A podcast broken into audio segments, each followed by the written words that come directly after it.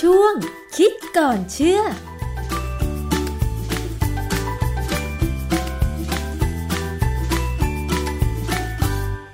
พบกันในช่วงคิดก่อนเชื่อกับดรแก้วกังสดานนภัยนักพิษวิทยากับดิฉันชนาทิพไพรพงศ์นะคะ วันนี้พูดคุยเรื่องของอาหารกันอีกสักครั้งค่ะ ใครชอบกินกุนเชียงบ้าง ยกมือขึ้น หลายคนชอบนะคะ เพราะว่ารสชาติมันอร่อย แล้วก็หวานหวานๆเวลาเอาไปทอด หรือทำข้าวผัดกุนเชียงมันอร่อยใช่ไหมคะ ทีนี้เคยรู้บ้างหรือเปล่าว่ากุนเชียงทำมาจากอะไร ใส่สารที่เป็นอันตรายหรือไม่ เพราะว่าเราอาจจะเคยได้ยินข้อมูลเกี่ยวกับวิธีการทำไส้กรอกหมูแฮมเบคอนนะคะว่ามันอาจจะมีสารที่เป็นสารก่อมะเร็ง เพราะว่าในขั้นตอนกระบวนการทำเนี่ยก็ต้องใส่สารพวกนี้ใช่ไหมคะ เช่น สารกันบูดสารทำให้รักษาสภาพของเนื้อสัตว์นะคะ ทีนี้ก็มีข้อสงสัยค่ะว่า วิธีการทำกุนเชียงเนี่ยเขาจะใส่สารอะไรพวกนี้ลงไปหรือไม่ ต้องมาถามอาจารย์แก้วค่ะ อาจารย์คะ ครับคือกรณีของกุนเชียงเนี่ย มันเป็นเรื่องที่มีความซับซ้อนพอสมควร เพราะว่าเอ่อกุนเชียงเนี่ยเป็นอาหารเนื้อหมักนะฮะถึงมันจะไม่ได้มีกลิ่นเปรี้ยว หรือกลิ่นอะไรแบบแหนม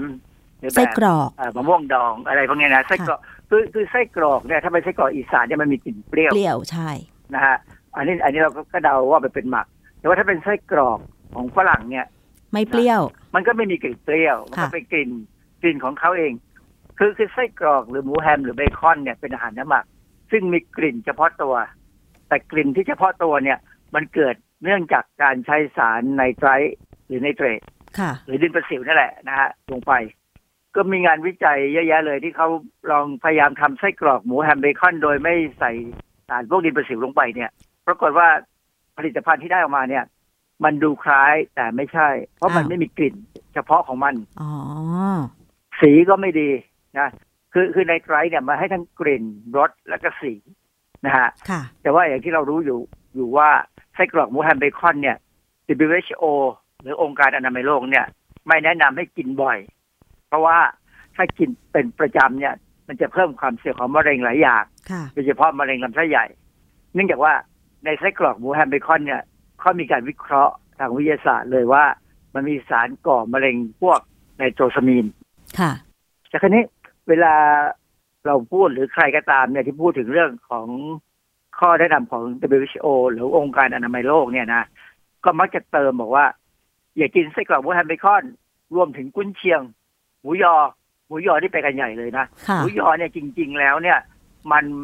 ไม่ควรจะใส่ในเสในไตรเพราะไม่มีความจำเป็น ซึ่งปกติเขาก็ไม่ใส่อยู่แล้วใช่ไหมอาจารย์หมูยอ ปกติเขาไม่ค่อยใส่หรอก แต่ว่ามีคนก็เข้าใจว่าเขาใส่นะอันนี้หมูยอนี่เป็นเรื่องหนึ่งเรื่องกุ้นเชียงเนี่ยถามว่าใส่ไหมใส่ เนื่องจากว่าคนจีนเนี่ยเขาใส่มา ผมก็ไม่ทราบสาเหตุว่าเขาใส่ทำไม อาจจะทำให้มันเกิดกลิ่นรสแบบเดียวกับไส้กรอกของฝรั่งอะนะ ค่ะ แต่ว่าการใส่ในแต่ใจใจลงไปในกุนเชียงเนี่ย มันเป็นการช่วยป้องกันการเกิดของบอทูรินัมท็อกซินซึ่งเป็นสารพิษที่อันตรายมาก ค่ะ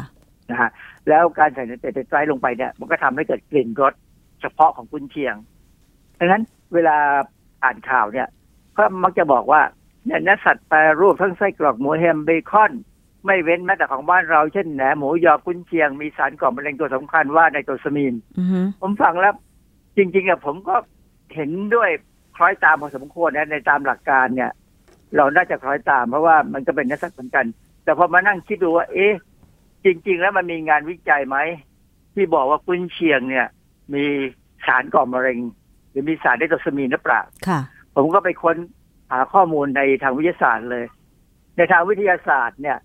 เราใช้ฐานข้อมูลอย่างน้อยสองฐานคือ PubMed PubMed เนี่ย มันเป็นฐานข้อมูลของอเมริกา เป็นฐานข้อมูลใหญ่ที่สุดที่นักวิจัยจะใช้ ค่ะ ในการค้นหาข้อมูล ส่วนอีกฐานข้อมูลหนึ่งคือ s i d e Direct s i d e Direct นี่จริง ๆ ก็เป็นของอเมริกาเหมือนกัน แต่ว่าเป็นเอ่อฐานข้อมูลที่เขาทำมาหากิน คือเขาไม่ได้เป็นองค์กรที่ไม่หากำไรนะ ค่ะ เขาเป็นองค์กรหากำไร เพราะฉะนั้น s i d e Direct เนี่ย เป็นฐานข้อมูลที่มหาวิทยาลัยใหญ่ ๆ เนี่ย หรือทั่วโลกเนี่ยจะจ่ายเงินเพื่อใช้เป็นฐานข้อมูลในการหาข้อมูล ค่ะ เพราะเพราะว่าเพราะว่าเราสามารถได้ตัวจริงของของบทความวิจัยเลยมานั่งอ่านอย่างของเมืองไทยเนี่ย ผ ผมก็ใช้ฐานข้อมูลที่ผ่านมหาวิทยาลัยมหิดล ค่ะ ก็ได้ข้อมูลมาอ่านตลอดเวลานะฮะทีนี้พอเข้าไปในฐานข้อมูลพวกเนี้ยเราก็ต้องใช้กุญแจคำหรือคีย์เวิร์ดผมก็พยายามมองหาว่าไอ้คำว่ากุญเชียงเนี่ยกุญแจคำหรือคีย์เวิร์ดภาษาอังกฤษคืออะไร ค่ะ ก็พยายามใช้ Google ช่วย ก็ปรากฏว่าเขาใช้คำว่า Chinese style sausage คือไส้สัตว์ก็คือไส้กรอก ของจีนแบบ ที่เป็ จี น น สไตล์จีน ค่ะ อันเนี้ยพอดูรูปก็ใช่เลย ถ้าเราคีย์คำว่า Chinese style sausage ใน Google แล้วเดี๋ยวขอดูรูปเนี่ย มันก็คือกุนเชียง ค่ะ นะฮะอันนี้พอเราใช้ชื่ออันเนี้ยเข้าไปเนี่ย ก็ใช้คีย์เวิร์ดเช่นคำว่า cancer ผสมเข้าไปด้วย หรือว่าคำว่า mutagen mutation carcinogen อะไรพวกเนี้ยนะ หรือความเป็นพิษหรืออะไรก็ตามเนี่ยที่เป็นภาษาอังกฤษเนี่ย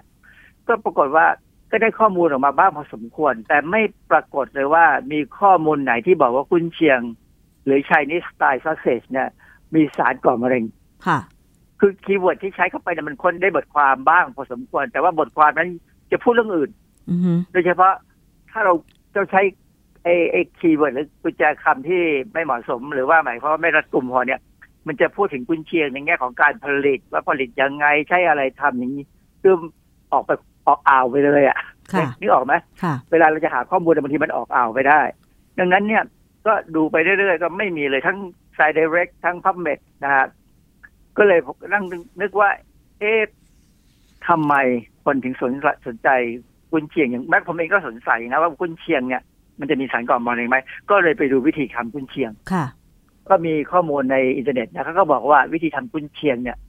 เขาใช้หมูติดมัน ค่ะ นะฮะใช้น้ำตาลแสดงนะใช้เหล้าจีน ค่ะ ใช้ผงพะโล้ใช้แป้งข้าวโพด ใช้เกลือ แล้วก็มีไอ้ไส้ไส้หมูสำหรับ ค่ะ ยัดไส้ไอ้ไอ้ตัวเนื้อกุนเชียงลงไปเนี่ยคือโดยหลักการเนี่ย ก็มีมันก็มีสัดส่วนการใช้ แล้วแต่สูตรใครสูตรมันนะนะสิ่งหนึ่งที่ผมสังเกตเนี่ยก็คือว่ามีน้ำตาลสายแดง ค่ะ น้ำตาลแสดงเนี่ย เป็นเป็นน้ำตาลที่ผมเคยคิดอยากจะทำวิจัย แต่พอดีเกษียณซะก่อนเลยอดทำวิจัย เนื่องจากว่าน้ำตาลแสดงเนี่ยมันมันไม่ใช่น้ำตาลอย่างเดียว มันมีองค์ประกอบอื่น ซึ่งมาจากน้ำอ้อย ค่ะ แล้วผมมีความรู้สึกว่ามันคงต้องมีอะไรบางอย่างที่มีประโยชน์นะเช่นมีสารต้านอนุมูลอิสระ หรือมีอะไรก็ตามเนี่ยนะแต่ยังไม่ได้ทำแล้วก็ ค่ะ ยังไม่ได้ดูว่ามันมีสารต้านก่อกลายพันธุ์ไหมหรือสารต้านพิษไหม ค่ะ คือเสียดายที่ยังไม่ได้ทำจริงคิดว่าถ้ามีใครที่ฟังข้อมูลพวกเนี้ย แล้วคิดว่าจะทำเนี่ย น่าสนใจทำมากนะเพราะน้ำตาลแสดงเนี่ยเอ่อในทางคนที่เขากินคลีนหรือกินอาหารที่ค่อนข้างไปทางไอธรรมชาติอะนะ ค่ะ เขาจะแนะนำว่าให้กินน้ำตาลแสดงกับกาแฟกินกับอะไร เนื่องจากว่ามันไม่มีการฟอก ค่ะ ไม่ใช่สารเคมี ซึ่งมันหายากอาจารย์น้ำตาลทรายแดง ส่วนมากที่ขายกันอยู่ในท้องตลาดก็เป็นน้ำตาลทรายขาวที่ฟอกแล้วนะคะ ไม่ไม่ไม่หายหาไม่ยาก เหรอฮะ มีขาย ผมผมซื้อมากินประจำนะฮะ อือฮึ เพียงแต่ว่าราคามันเป็นสองเท่าของน้ำตาลทรายขาว อืมค่ะ ทั้งๆที่ความจริงมัน มันไม่น่าจะแพงกว่า ค่อ น้ำ ข้ ตาลทรายขาว เพราะว่ามันไม่ผ่านการฟอก ใช่ แต่เป็นแพงเป็นสองเท่า เนื่องจากว่าตลาดมันต่ อือ ำต ฮึ ลาดมันแคบ คืออะไรก็ตามเนี่ยแม้ต้นทุนจะดูถูก แต่ถ้าตลาดแคบเนี่ยจะแพงกว่าสินค้าที่ตลาดกว้าง อันนี้เป็นเข้าใจว่าเป็นตามหลักของเศรษฐศาสตร์เขาอะนะ เพราะฉะนั้นผู้บริโภคควรจะหันมาบริโภคน้ำตาลทรายแดงมากกว่า หรือเปล่าอาจารย์เพราะว่าไม่ผ่านการฟอก ซึ่งการฟอกน้ำตาลทรายก็ต้องใช้สารฟอกเขาใช้อะไรอาจารย์ พวกค่อนข้างอันตรายพอสมควร ผมไม่อยากจะบอกว่ามันคืออะไรนะ ค่ะ คืออย่าอย่ารู้เลยถ้ารู้แล้วเดี๋ยวจะกิน ไม่กินเหรอ คือน้ำตาลทรายที่ไม่ฟอกก็มีขาย ค่ะ มันจะออกสีคล้ำๆ อันนั้นก็ประมาณโลละยี่สิบาบาทนะฮะ ค่ะ แต่น้ำตาลทรายแดงเนี่ย โลละสี่สิบห้าบาท อ่าฮะ ประมาณนั้น ค่ะ นะฮะ แต่ถามว่าพอเอามาชงกาแฟแล้วอร่อยไหม มันอร่อยดีนะ ค่ะ แล้วเราก็พยายามกินให้น้อยหน่อยอย่าไปกินมากนัก มันอร่อยดี เด็กๆ เนี่ย เวลาผมหกล้มปวดบวมช้ำอะไรก็ตามเนี่ย แม่จะให้กินน้ำตาลทรายแดงกับเหล้าโลง ทำไมคะ มันเป็นลักษณะของคนจีนเนี่ยนะ คือแม่เขาไปฟังมาจากคนจีนที่ไหนก็ไม่รู้ บอกว่าเนี่ยเป็นวิธีการที่คนจีนจะให้ลูกกิน เพื่อแก้เคล็ดขัดยอก อื ซึ่ง ม ผมก็ไม่รู้กันเหมือนกันนะว่ามันใช้ได้ไหมแต่ผมว่าชอบมันอร่อยดี อืม ยังจำได้ตลอดนะฮะว่ามันอร่อยดี ค่ะ ดังนั้นพอมาชงชาหรือกาแฟเนี่ยมันอร่อยมากเลยนะแต่ในในกุนเชียงเนี่ย จะมีผงพะโล้ ค่ะ ผงพะโล้เนี่ยของตายเลย มันจะต้องมีสารที่มีประโยชน์ เพราะว่าองค์ประกอบของมันคืออบเชย ค่ะ โวยกักลูกผักชี ลูกกระวานข่าพริกหอม เมล็ดผักชีล้อมเปลือกส้มแห้ง พวกนี้นะบางอย่างในยอบเชยเนี่ยผมเคยทำวิจัยมาแล้วว่ามันมีสารต้านการก่อกลายพันธุ์ มันมีสารต้านอนุมูลอิสระนะโวยกักเราก็ทำมาแล้ว จริงๆพะโล้ผงพะโล้เลยเนี่ยผมก็เคยทำมาแล้วว่ามันมีสารต้านการก่อกลายพันธุ์ ค่ะ มันต้านการเกิดสารพิษเลย อื นะฮะ ม แล้วก็เอ้ยกุนเชียงถ้ามันมีสารพวกนี้เนี่ยนะโอกาสเกิดไนโตซามีนเนี่ย มันคงยากนะ อือฮึ เพราะว่าการเกิดไนโตซามีนเนี่ยมันมีกระบวนการหนึ่งต้องผ่านการเกิดพวกอนุมูลอิสระ และจึงกลายไปเป็นไนโตซามีน ค่ะ นะฮะแต่ทีนี้ถ้าสมมติว่าในกุนเชียงไม่มีไนโตซามีน แต่ว่าในกุนเชียงจะต้องมีสารไนเตรตไนไตรท์หลงเหลืออยู่ ค่ะ เนื่องจากว่าถ้าไม่มีหลงเหลืออยู่ มันจะไม่สามารถจะป้องกันคลอสติเดียมวัตถุรินัมซึ่งสร้างสารพิษได้ ค่ะ เขาจะต้องให้มันมีเหลืออยู่ ไอ้ตัวปัญหาคือ ถ้าเรากินกุนเชียงเข้าไปเนี่ย แล้วมีไนเตรตไนไตรท์เหลืออยู่ในกุนเชียงเนี่ย มันอาจจะไปก่อให้เกิดสารพิษในกระเพาะอาหารได้ขณะที่เราย่อยอาหาร ค่ะ ไอ้นี่คือตัวปัญหา อ๋อ ดังนั้นเนี่ย เออ การการที่เอ่อนักวิชาการต่างๆที่เขาบอกว่าอย่ากินกุนเชียง เพราะมันมีในในตัวสมีนเนี่ย อันนี้ไม่ผมไม่ค่อยแน่ใจนะคือผมยังไม่กล้าจะพูดว่ามีหรือไม่มี แต่ว่าถ้าจะกินกุนเชียงเนี่ยอย่ากินบ่อย ค่ะ เพราะมันต้องมีในเตรตในไตเหลืออยู่ อื แล้วมันอาจจะทำให้เกิดสารก่อกลายพันธุ์หรือก่อมะเร็งในกระเพาะอาหารขณะที่เรากำลังย่อย ซึ่งงานวิจัยแบบเนี้ยผมทำมาเยอะพอสมควร อืม นะ และสามารถบอกได้เลยว่าการย่อยอาหารเนี่ยก่อให้เกิดสารก่อมะเร็งได้ ถ้ามีไนเตรตไนไตรท์ลงไป วิธีป้องกัน เราก็ศึกษาต่อว่าป้องกันได้ยังไง ถ้าเราจะต้องกินกุนเชียง หรือกินไส้กรอกกินหมูแฮมเบคอนเนี่ย ค่ะ วิธีป้องกันคือต้องกินผักผลไม้ให้เยอะหน่อย แล้วต้อง อ๋อ กินอาหารที่มีวิตามินซีมีเบต้าแคโรทีน ซึ่งไม่ได้ยากนะ ค่ะ เบต้าแคโรทีนก็มาจากมะละกอสุกหรือกินสารพวกแคโรทีนอยด์จากมะเขือเทศ ค่ะ สรุปเนี่ย ถ้าจะกินกุนเชียงให้ปลอดภัยเลยนะ ค่ะ ก็ทำเหมือนกินแหนม กินอาหารปิ้งย่างลมควันก็คือยำมันซะ ค่ะ นะเป็นในยำเนี่ย ในพวกน้ำยำพวกผักผลไม้ที่เราใส่ไปในยำเนี่ย มันจะมีสารต้านอนุมูลอิสลาสารต้านการเกิดมะเร็งสารต้านอะไรตั้งหลายอย่าง ค่ะ ดังนั้นก็กลับมาอยู่ในหลักการพื้นฐานนะว่า กินอาหารให้ครบห้าหมู่ อย่าขาดผักและผลไม้ ค่ะ แต่ว่าเด็กๆสิคะอาจารย์ ครับ เด็กๆเอ่อจะให้กินยำเนี่ยบางคนก็บอกว่าเผ็ดไง ส่วนมากถ้าจะกินกุนเชียง อย่าใส่พริก อย่าใส่พริก ส่วนมากคือถ้ากุนเชียงเนี่ยก็จะเห็นเป็นเมนูเอามาทอดไง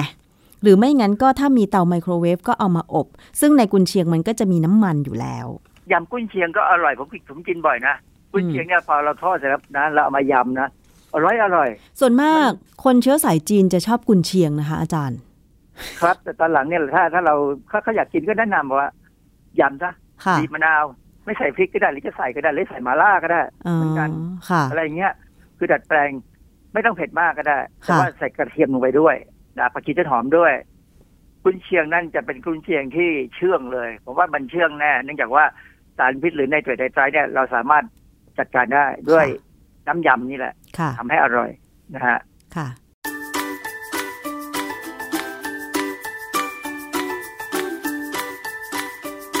่ะ ช่วงคิดก่อนเชื่อ